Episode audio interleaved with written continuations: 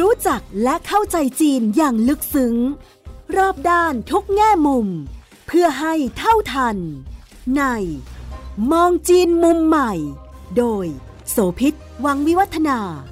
พบแขกรับเชิญ กูรูผู้รอบรู้เรื่องจีน ดรภัยจิต วิบูลธนสาร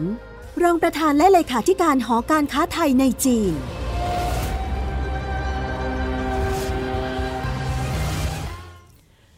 สวัสดีค่ะ มองจีนมุมใหม่ทางไทย PBS วันนี้ จะเอาเรื่องหมูหมูที่ไม่หมูมาเล่าให้ฟังที่เกี่ยวข้องกับสังคมจีนยุคใหม่ค่ะ คุณผู้ฟังเรินหัวแบบนี้จะแปลกใจใช่ไหมคะ หมูนี้ถือว่าก็เป็นสัตว์ที่เป็นที่รู้จักกันดี ถูกเลี้ยงขึ้นมาผลิตเพื่อเป็นอาหารค่ะ แล้วถ้าจะว่าไปแล้วเนี่ยเมืองจีนก็เป็นหนึ่งในชาติของโลกที่ นิยมกินหมูมากเลยนะคะ ตอนนี้เนี่ยสัดส่วนการสำรวจสถิติอย่างคร่าวๆ ก็แล้วกันค่ะจีนเนี่ยเป็นประเทศที่มีโรงงานที่มีกระบวนการผลิตในขั้นตอนต่างๆ ที่เกี่ยวข้องกับหมูเนี่ยใหญ่ที่สุดในโลกนะแล้วก็เป็นผู้นำเข้า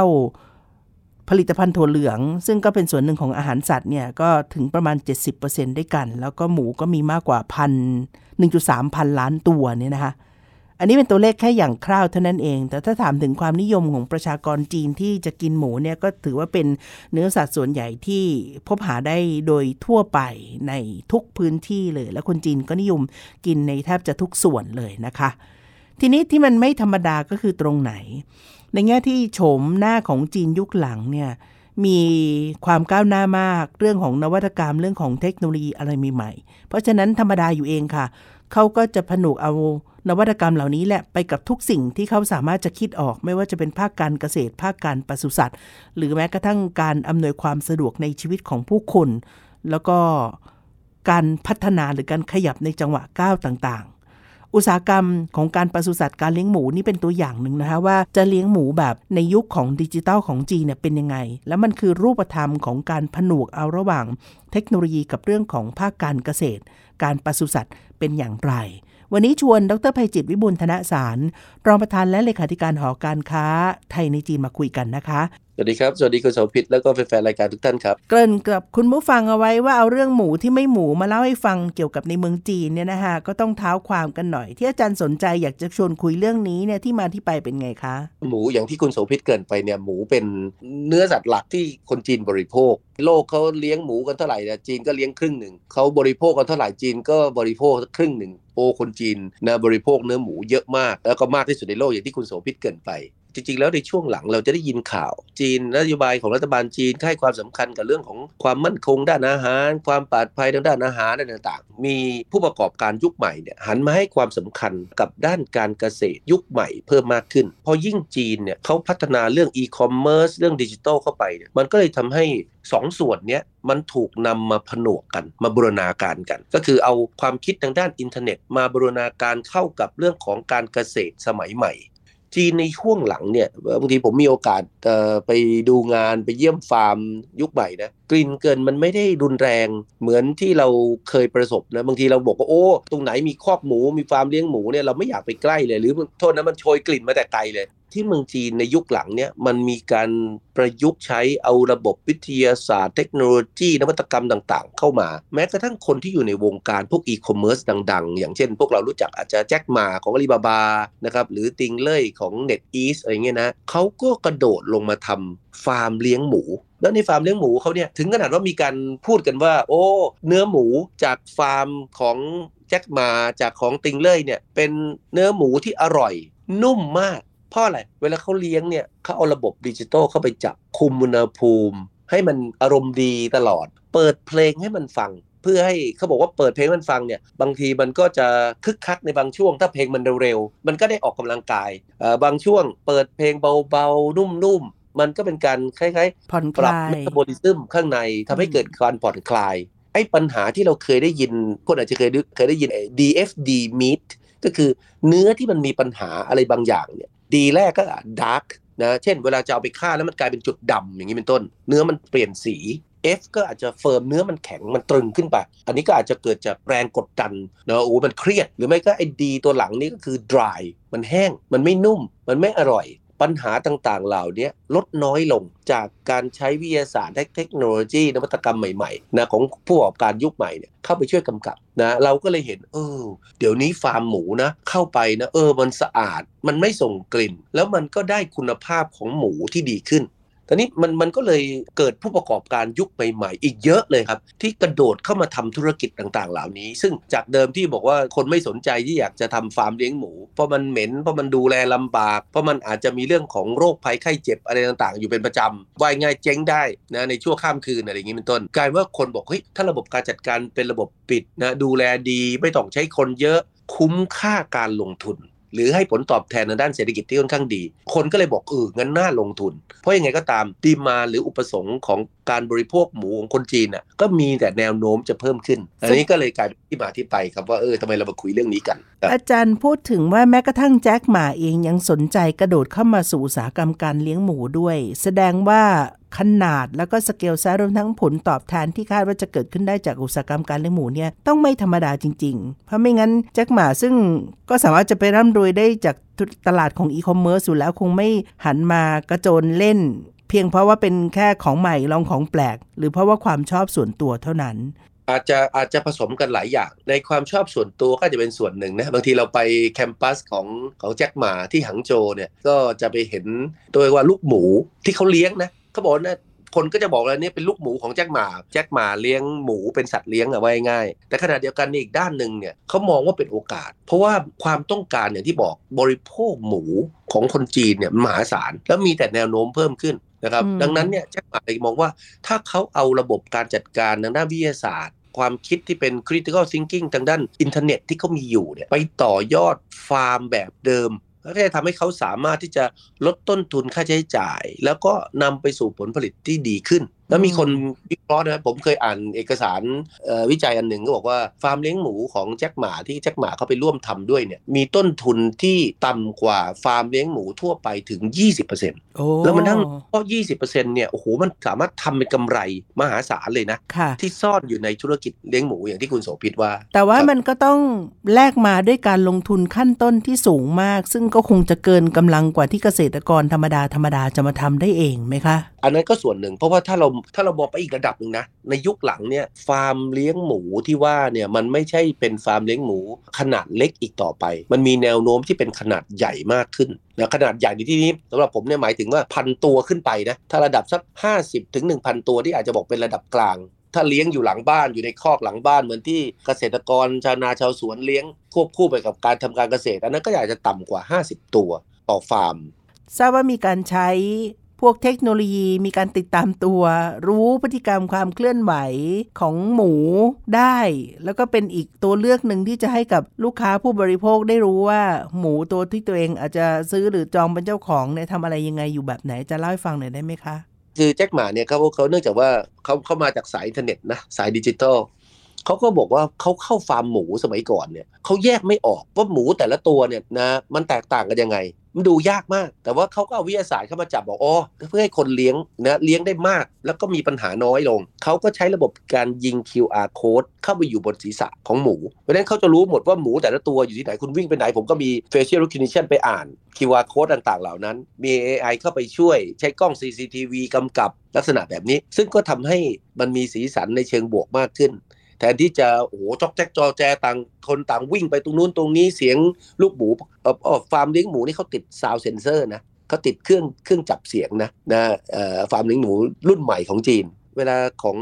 ของแจ็คหมาเนี่ยเขาเคยไปไกลถึงขนาดว่าเขาเลี้ยงหมูเนี่ยคนที่จะซื้อหมูเนี่ยอยากมั่นใจว่าโอ้การเลี้ยงเนี่ยมันดีนะเกิดอะไรขึ้นไหมมีคนจองหมู แล้วเขาก็สามารถถ่ายทำตั้งแต่ว่าตอนเป็นลูกหมูโตให้อาหารอย่างดีคุมมันดูแลเปิดเพลงให้ฟังอย่างที่เราคุยกันไปจนกระทั่งลูกหมูเริ่มโต พร้อมจะเชื่อมีคนบางส่วนนะผู้บริโภคเนี่ยบอกซื้อซื้อลูกหมูนั้นนะครับแต่ขอว่าอย่าเชื่อเพราะเริ่มมีความผูกพันนะกับลูกหมูต่างๆ เหล่านั้น แต่ว่าคนจีนเนี่ยจำนวนมากเขาอยู่คอนโดถูกไหมฮะเวลาเราไปเมืองจีนเราก็จะเห็นเขาอยู่ตามอพาร์ตเมนต์ลำดับนี่ซื้อแล้วก็เกิดปัญหาแล้วจะไปเลี้ยงเนี่ยมันเริ่มโตนะคอนโดจำนวนมากในเมืองจีนเนี่ยห้ามมีสัตว์เลี้ยงซะด้วยซ้ำไปห้ามเอาขับสัตว์เลี้ยงขึ้นห้องซะด้วยซ้ำไป แล้วถ้าเกิดว่าจะให้เลี้ยงเขาก็ให้สัตว์เลี้ยงบางประเภท อย่างหมูนี่ก็อาจจะห้าม อาจจะ ขับถ่ายมีส่งเสียงดังนะครับ ถ้าตัวโตแล้วก็อาจจะกลายเป็นปัญหา ดังนั้นตอนหลังคนพอบอกเอ๊ไม่ให้ค่าทำยังไง ต้องจ้างรถกับขนกลับไปให้พ่อแม่เขาที่อยู่ในชนบท ซึ่งก็อาจจะทำอาชีพเกษตรกรรมนะเอาให้พ่อแม่ไปช่วยเลี้ยงต่อหน่อยไอ้ด้วยความผูกพันแล้วปีหนึ่งก็อาจจะกลับไปดูสักครั้งสองครั้ง หรือว่าเวลานั้นก็บอกให้พ่อแม่ถ่ายเฟซเหมือนเฟซไทม์เนี่ยนะฮะวีแชทกดหน้ากล้องแล้วขอดูด้วยว่าเป็นยังไงนะมันโตถึงไหนอะไรเงี้ยก็ก็มีลักษณะแบบนี้อยู่เหมือนกัน ค่ะดิฉันจินตนาการไปไกล ๆ บอกว่าถ้าเกิดมนุษย์สามารถจะพัฒนาเครื่องมือที่จับหรืออ่านความรู้สึกของหมูได้ ในวันหนึ่งข้างหน้า เราอาจจะสามารถสื่อสารและคุยกับสัตว์เขาได้นะฮะว่าเขาต้องการอะไร เขาอยากจะมีชีวิตแบบไหนนะฮะแต่ในแง่ของอุตสาหกรรมหมูที่ว่าเนี่ยมันสเกลไซส์มันใหญ่นะคุณผู้ฟังอาจารย์กำลังเล่าให้ฟังเนี่ยมีตัวอย่างค่ะที่หูเป่ยนะปรากฏว่า มีข่าวที่ถูกเผยแพร่ก่อนหน้านี้ก็คือการพยายามที่จะสร้างเรียกว่าเป็นแบบว่าฟางเป็นอาคารสูงถึง 26 ชั้นแม่อาจารย์เพื่อจะเป็นอุตสาหกรรมของการทำฟาร์มหมูเลี้ยงหมูโดยเฉพาะไอ้นนั้นมันใหญ่ 26 ชั้นนี่มันจะเลี้ยงกี่พันตัวยังไงฮะ ครับเนี่ยอันนี้อันนี้มันเป็นสิ่งที่ต่อยอดมาจากสิ่งที่เกิดขึ้นนะในช่วงแรกที่เราคุยกัน คือประเอิญว่าที่เมืองจีนเนี่ยมันจะมีปัญหาเรื่องโรคปากเท้าเปื่อยแล้วตอนหลังก็มีเรื่องของโรคอะฮิวา สายพันธุ์แอฟริกันอะไรเงี้ยนะผมว่าพวกนี้ทำให้หมูตายเยอะนะ ปีหนึ่งหลายร้อยล้านตัวนะนะครับเวลามันเกิดโรคระบาดลักษณะแบบนี้ เพราะฉะนั้นมันก็เลยกระทบนะหมูขาดตลาดราคาหมูเพิ่มขึ้น บางทีรัฐบาลจีนต้องออกมาแก้ปัญหาเรื่องหมูที่ไม่หมูเหมือนที่คุณโสภิตเกินเนี่ยเพราะอะไรราคาหมูมันดีตัวสูงขึ้นต้องไปกระตุ้นให้คนจีนเปลี่ยนไปบริโภค เนื้อสัตว์ประเภทอื่นนะไปบริโภคไก่ไปถึงแม้กระทั่งกระตงกระต่ายอะไรก็มีนะครับในยุคนั้น แต่ก็มีนักธุรกิจนะผู้ประกอบการหัวสายบอกเอ๊ถ้าอย่างนี้เนี่ยเพื่อจะลดปัญหาโรคระบาดต่างๆ ที่เกิดขึ้นทำไมเราไม่เริ่มคิดทำฟาร์มเลี้ยงหมูยุคใหม่ ที่มันเป็นระบบปิดที่สามารถกำกับดูแลได้นะไม่ใช่คนเข้าไปไปแพร่เชื้อ หรือมีสัตว์ภายนอกเข้าไปแล้วไปแพร่เชื้อ ก็เริ่มนะมีการทำกันที่คุณโสภิตเกิดเมื่อสักครู่ที่เหอเป่ยที่เมืองเออโจเนี่ยอันนี้ใหญ่ที่สุดเท่าที่ผมมีข้อมูลเช่นเดียวกันสร้างถึง 26 ชั้น มีพื้นที่ประมาณสัก4 0 0แสนตารางเมตร 4 0 0แสนตารางเมตรเนี่ยเราเข้าไปห้างใหญ่ๆนะใหญ่ที่สุดในเมืองจีนเนี่ยยังไม่เท่าฟาร์มเลี้ยงหมูคอนโด อย่างที่เรากำลังคุยกันเลยนะเขาบูรณาการความคิดแก้ไขปัญหาอะไรบางอย่างที่เขาประสบอยู่ ยกตัวอย่างเช่น ฟาร์มหมูเนี่ยนะครับในในเมืองจีนเนี่ยเราก็ต้องทราบว่าสภาพอากาศมันแตกต่างจากบ้านเราเนาะนะบ้านเราอาจจะร้อนเพราะฉะนั้นเราอาจจะต้องฉีดน้ำให้มัน แต่ที่เมืองจีนเนี่ยในบางพื้นที่มันหนาว เพราะฉะนั้นการกำกับควบคุมอุณหภูมิภายในก็เป็นส่วนหนึ่ง อย่างกรณีของที่เออโจเนี่ยนะจงซินไข้ไหวเนี่ยผู้ถือหุ้นรายใหญ่เขาเนี่ยมาจากอุตสาหกรรมแล้ว มาจากอุตสาหกรรมปูนซีเมนต์ครับอืมคนละขั้วเลย คนละขั้วเลย แต่เขามีพลังงานความร้อนอะนะจากการเผาไหม้อะในอุตสาหกรรมปูนซีเมนต์เนี่ยเหลืออยู่เยอะมาก เอ๊ะทำยังไงก็ใช้ประโยชน์จากพลังงานต่างๆเหล่านั้น เพราะตอนหลังเนี่ยเราจะได้ยินข่าวเสมอได้ไหมจีนให้ความสำคัญกับเรื่องพลังงานสีเขียวกับอะไรต่างๆ ก็เลยต้องการเอาพลังงานต่างๆเหล่านั้นเนี่ยมาใช้ในฟาร์มหมู เท่านั้นไม่พอจีนเนี่ยเป็นประเทศหนึ่งที่ประชากรเยอะดูเหมือนเนื้อที่ใหญ่นะตั้ง 18 เท่ามากกว่าเรา แต่พื้นที่เพื่อการทำการเกษตรเนี่ยของเขามีจำกัด เพราะพื้นที่ส่วนหนึ่งก็เป็นทะเลทรายเป็นเทือกเขา แล้วก็บางพื้นที่ก็เป็นแน่นอนที่อยู่อาศัยสำหรับผู้คน ดังนั้นเขาก็มานั่งคิดต่อว่าเขาจะทํำยังไง ให้มันประหยัดพื้นที่สำหรับการทำฟาร์มขนาดใหญ่กำลังพูดถึงเขาเลี้ยงประเภทแบบ 25,000 ตัวต่อปีแยะโอ้โหมหาศาลนะ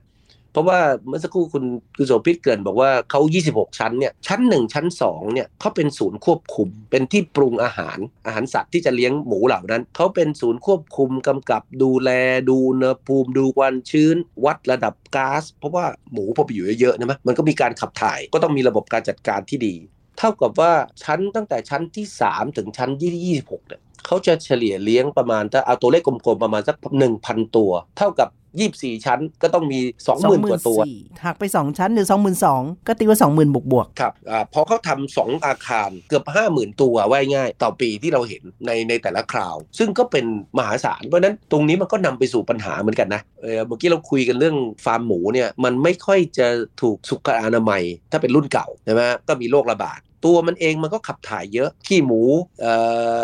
ปัสสาวะหมูอะไรเงี้ยมันกลายเป็นปัญหาเหมือนกัน เพราะคุณเอา 25,000 ตัวไปเลี้ยงอยู่ด้วยกัน ในพื้นที่แค่นั้นน่ะคุณจะบริหารจัดการยังไง ที่จะไม่สร้างปัญหาสิ่งแวดล้อมที่กระทบไปกับชีวิตของผู้คนที่อยู่ข้างๆ เพราะไอ้ไอ้พวกนี้มันไม่ได้ไปอยู่ในพื้นที่เกษตรนะมันอยู่บางทีในในเมืองเลยเพราะฉะนั้นเขาก็ต้องบำบัดมีการตั้งระบบการชะล้างเป็นช่วงช่วงเวลา เพราะนั้นบางทีตัวน้ำหมูหลังจากถ่ายหลังจากทานอาหารแล้ว ซึ่งก็ไปตามท่อนะกินน้ำเรียบร้อยแล้วอ้าวหลังจากนั้นเขาจะรู้เลยว่าหมูพวกนี้มันจะขับถ่ายออกมาเท่าไหร่ เมื่อไหร่อย่างไรเขาก็จะมีระบบน้ำในการชะล้างพอชะล้างไปเนี่ยมันจะแยกกากแยกน้ำ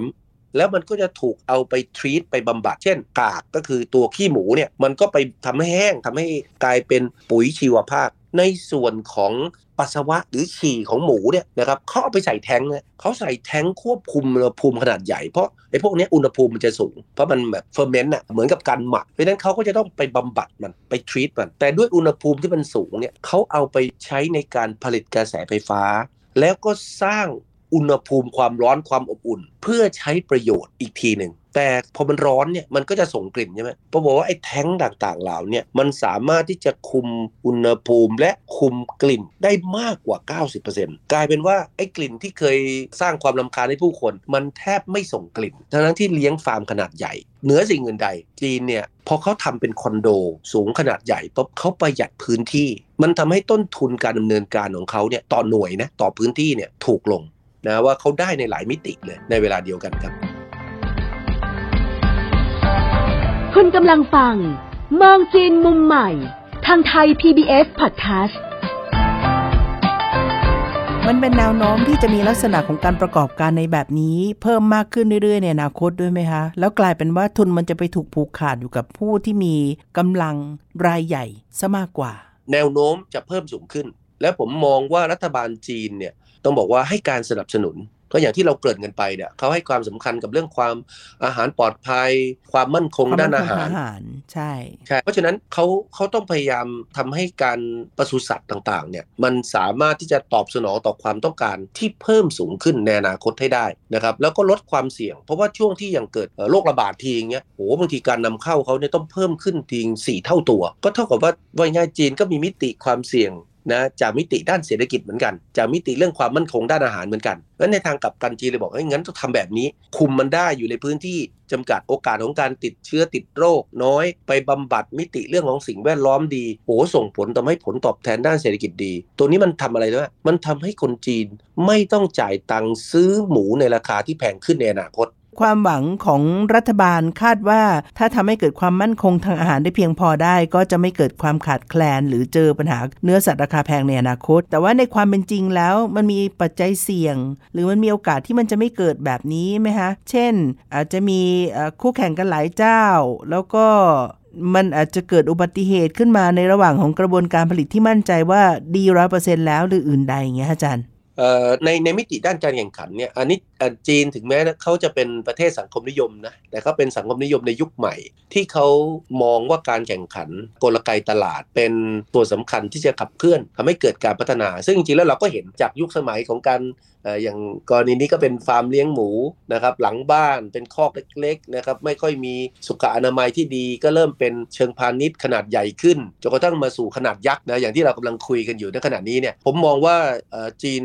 มองว่าการแข่งขันต่างๆ เหล่านี้จะนำไปสู่สิ่งที่ดีกับผู้บริโภค ทั้งในเรื่องของปริมาณและก็คุณภาพ คุณภาพของเนื้อสัตว์ก็ดี คุณภาพของมิติด้านราคาก็ดี รวมทั้งยังส่งต่อไปในเรื่องของสิ่งแวดล้อมนะครับและการใช้ประโยชน์ในที่ดินอะไรต่างอันเนี้ยผมคิดว่ามีแน่นอนว่าจีนจีนมอง แต่ขณะเดียวกันเนี่ยผมคิดว่าเขาเกาะติดกับเรื่องต่างๆเหล่านี้ ถ้ารายย่อยเอ๊ะอยู่ไม่ได้นะเพราะมองต่อไปไม่กี่ปีข้างหน้าเนี่ยไอ้ฟาร์มแบบหลังบ้านเนี่ยขนาดเล็กเนี่ยนะครับที่แบบ 50 ตัวลงมาเนี่ยมันจะเหลือแค่ประมาณ5%เองนะของปริมาณจาก 100%ทั้งหมดเนี่ยก็เท่ากับว่าเกษตรกรที่เป็นรายย่อยแบบนั้น คุณอาจจะต้องผันตัวเอง จากการเลี้ยงหมูแบบรูปแบบเดิมนะไปทำรายใหญ่มากขึ้น ซึ่งอันนี้รัฐบาลจีนก็เข้ามากำกับดูแลเข้ามาช่วยให้การสนับสนุนทางด้านการเงินด้านเทคโนโลยี เพราะเขาพัฒนาคนของเขาพัฒนาธุรกิจภายในของเขาอยู่ตลอดเวลา แต่ถ้าคุณไม่ปรับเปลี่ยนคุณไม่อยากเปลี่ยนคุณอาจจะปรับเปลี่ยนไปทำเกษตรรูปแบบอื่น หรือคุณไปเลี้ยงหมู เฉพาะสายพันธุ์นะที่อาจจะ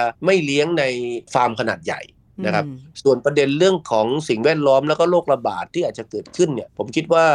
ปัญหาเหล่านี้รัฐบาลจีนเขาใส่ใจอยู่แล้ว เหตุผลที่เขาผลักดันเขาสนับสนุนเนี่ยก็เพราะเขาไม่ต้องการให้เกิดสิ่งต่างเหล่านี้ ผมคิดว่าโอกาสที่จะเกิดโรคระบาดแบบนั้นจะน้อยลง ก็เหมือนกับฟาร์มเลี้ยงไก่ฟาร์มอะไรต่างๆที่เราเห็นนะในหลาย ๆ ประเทศก็เป็นลักษณะเดียวกัน เดี๋ยวนี้จีน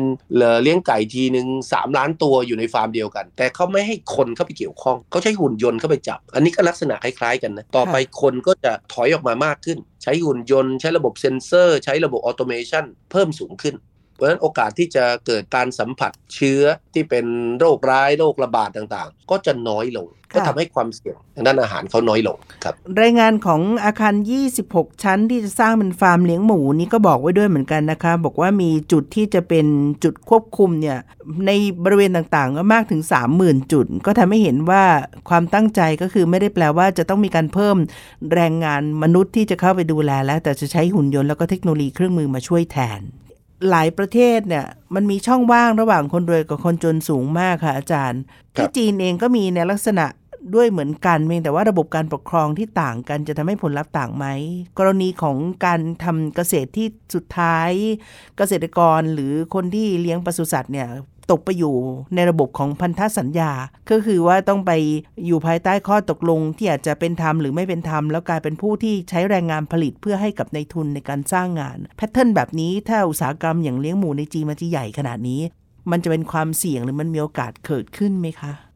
ส่วนใหญ่รัฐบาลเขาจะเข้ามาช่วยกำกับดูแลเรื่องแบบนี้ เพราะว่าเขารู้ว่าเกษตรกรเนี่ยนะที่เป็นรายย่อยจริงๆแล้วเขาอาจจะ ย่อยในเชิงขนาด แต่ถ้าคิดจำนวนรวมนะจำนวนเกษตรกรเนี่ยมันมีอยู่เยอะ ถ้าทำให้คนเหล่านั้นเดือดร้อนเนี่ยนะครับมันก็จะกระทบกับการบริหารงานของรัฐบาลเช่นเดียวกัน ดังนั้นถ้ามันมีพันธสัญญาที่เชื่อมโยงกันระหว่างรายใหญ่กับเกษตรกรรายย่อยต่าง ๆ เหล่านี้รัฐบาลก็จะเข้าไปกำกับดูแล เพื่อมันเกิดความเป็นธรรม เพื่อที่สำคัญคือเขาต้องการความยั่งยืนที่มันเกิดขึ้น บางทีเกษตรกรอาจจะขาดมุมมองความรู้ที่เป็นวิทยาศาสตร์ ขาดข้อมูล เพราะว่าตัวเองอาจจะไม่มีเงินทุนในการที่จะไปเก็บข้อมูลต่างๆ เหล่านั้น ใช้เครื่องมืออุปกรณ์ที่ทันสมัยนะแต่รายใหญ่เนี่ยมีเพราะรายใหญ่เอาลงทุนกับสิ่งต่างๆ เหล่านั้น ก็อาจจะทำให้ต้นทุนค่าใช้จ่ายในการดำเนินงาน การเลี้ยงหมูต่างๆ มันถูกลงนะครับมันมีเทคนิคอะไรหลายอย่าง แยกฟาร์ม แยกพื้นที่การเลี้ยงระหว่างสัตว์ที่เป็นตัวเล็กนะครับยังเป็นลูกหมูอยู่ยังเป็นลูกไก่อยู่ พอเริ่มโตขึ้นนะครับในช่วงสุดท้ายอาจจะต้องแยกพื้นที่ระหว่างกันนะเพื่อทำให้การบริหารการใช้พื้นที่มันมีประสิทธิภาพมากขึ้น ทุกวันนี้หมูใช้ชีวิตสบายนะเดินขึ้นลงก็ไม่ต้องใช้เดินด้วยตัวเองขึ้นลิฟต์นะครับมีคนจัดการมีคนดูแล ทานอาหารก็มีคนมาป้อนอาหารให้ก็มาทางท่อ มีน้ำมีอะไรต่างๆ ซึ่งก็คุมอุณหภูมิคุมความสะอาดนะครับของอาหารและน้ำต่างๆเหล่านั้น รวมทั้งคุมอุณหภูมิห้องและระดับความชื้น มันจะไม่ชีวิตชีวาในความเป็นธรรมชาติของหมูหายไปไหมคะอาจารย์เข้าสู่ระบบฟาร์มแบบปิดเข้าสู่ระบบการเลี้ยงที่มันจนถึงขั้น อาจจะเป็นลักษณะแบบอยู่แค่ช่องเดียวไม่มีพื้นที่ในการออกกำลัง หรือการเคลื่อนไหวร่างกายในแต่ละวัน ถ้าถามถึงความเป็นธรรมชาติแน่นอนพอมันไปอยู่ในอาคารเนี่ยความเป็นธรรมชาติอาจจะน้อยลงนะครับแต่ก็ไม่รู้ว่าในมิติของความสุขอย่างที่คุณโสภิตว่าถ้ามีเครื่องวัดนะไปไปเช็คความสุขประชากรหมูว่ามันเป็นยังไงเนี่ยก็ไม่รู้ว่าจะมีความสุขมากขึ้นไหม เพราะว่าคุณอยู่ในพื้นที่ที่ที่สะดวกเพิ่มมากขึ้น มีเพลงฟังคุมอุณหภูมิมีอาหารที่ดีๆ สมัยก่อนต้องไปวิ่งหาอาหารกินเอง ตอนนี้มีอาหารมาให้กินนะมีคนเสิร์ฟถึงที่ไม่ต้องร้อนไม่ต้องหลบแดด ไม่ต้องทนนอนกับพื้นที่ที่มันไม่ค่อยสะอาดว่าง่ายทุกอย่างมีบวกมีลบจะแลกกัน ก็เป็นจังหวะก้าวที่น่าจะต้องติดตามเหตุผลเพราะว่าถ้าจีนตัดสินใจแล้วก็สามารถทำได้ในสเกลไซส์ขนาดใหญ่แบบนี้ นั่นแปลว่าจุดวิธีคิดแบบนี้ก็จะถูกเอาไปใช้ ทั้งการเกษตรแล้วก็การปศุสัตว์อื่น ๆ ด้วย ทีนี้ดิฉันมั่นใจ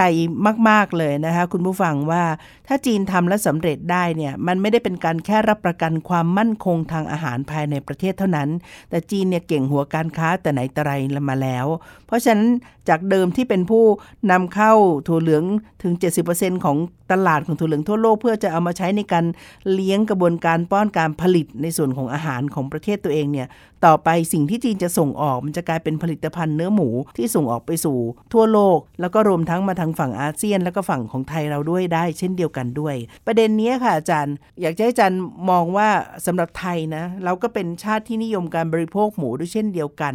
มันต้องพัฒนาตัวของผู้ประกอบการของฝั่งเรายังไง เพื่อที่จะให้ทันกับโลกของอุตสาหกรรมปศุสัตว์ที่มันเปลี่ยนไปอีกแบบหนึ่งแล้วอะค่ะอาจารย์ อุตสาหกรรมอาหารบ้านเราถือว่าทันสมัยนะเทคโนโลยีที่เราเห็นเมืองจีนทำเนี่ยจริงๆแล้วบ้านเราก็มีก็การก็มีการรับเอาเรื่องระบบแบบนี้นะมาใช้ผมคิดว่าถ้าเราเลี้ยงในบ้านเรานะด้วยความได้เปรียบในเรื่องโลจิสติก ความได้เปรียบในเรื่องของค่าจ้างแรงงานและอะไรต่างๆเนี่ยโอกาสที่เราจะ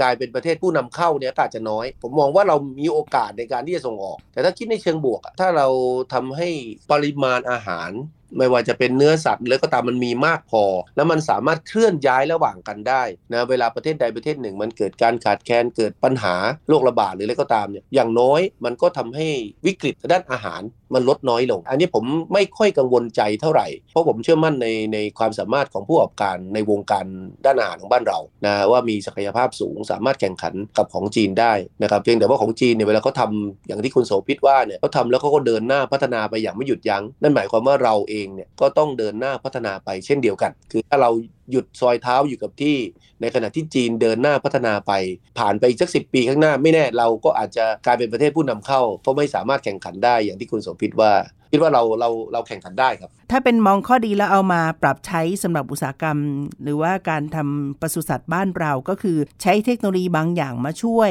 ที่จะทำให้รับประกันเรื่องของความสะอาดความปลอดภัย ความสะดวกรวมทั้งทำให้ต้นทุนต่ำลงเนี้ยค่ะน่าจะเป็นผลดี ถึงแม้ว่าจะเป็นฟาร์มใน scale size ขนาดเล็กขนาดกลางของบ้านเราก็ตาม แต่ว่าโลกของเทคโนโลยีมันก็ช่วยหลายเรื่องที่ทำให้เราสะดวกสบายได้มากขึ้น แล้วก็ลบภาพจำนะคะบอกว่าทำเกษตรทำปศุสัตว์แล้วมันจะต้องเป็นอาชีพที่เหนื่อย หรือว่าไม่ทำกำไรอะมันก็มีคนพิสูจน์มาแล้วว่า สามารถทำได้แล้วก็ได้